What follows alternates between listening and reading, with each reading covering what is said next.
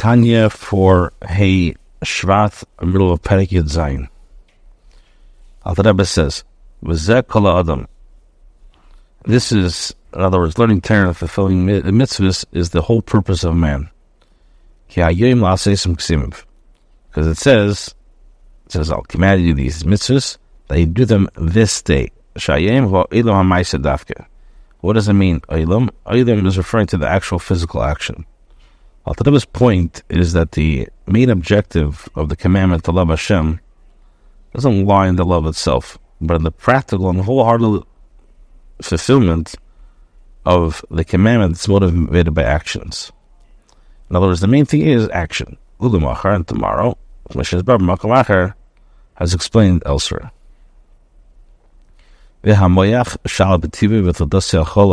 B'leif. The mind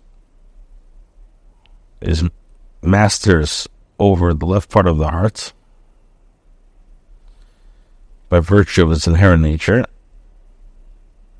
Well, piv, over the mouth, while shahim and the other bodily organs which are instruments of actions.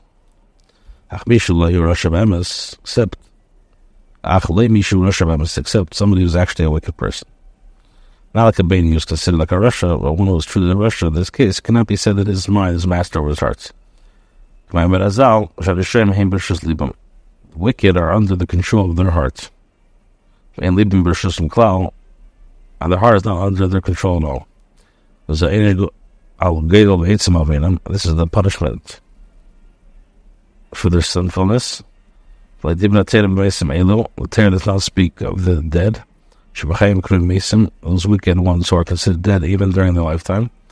Because in truth, it's impossible for the reshaim to begin to serve Hashem without first repenting for the past. The Shabrak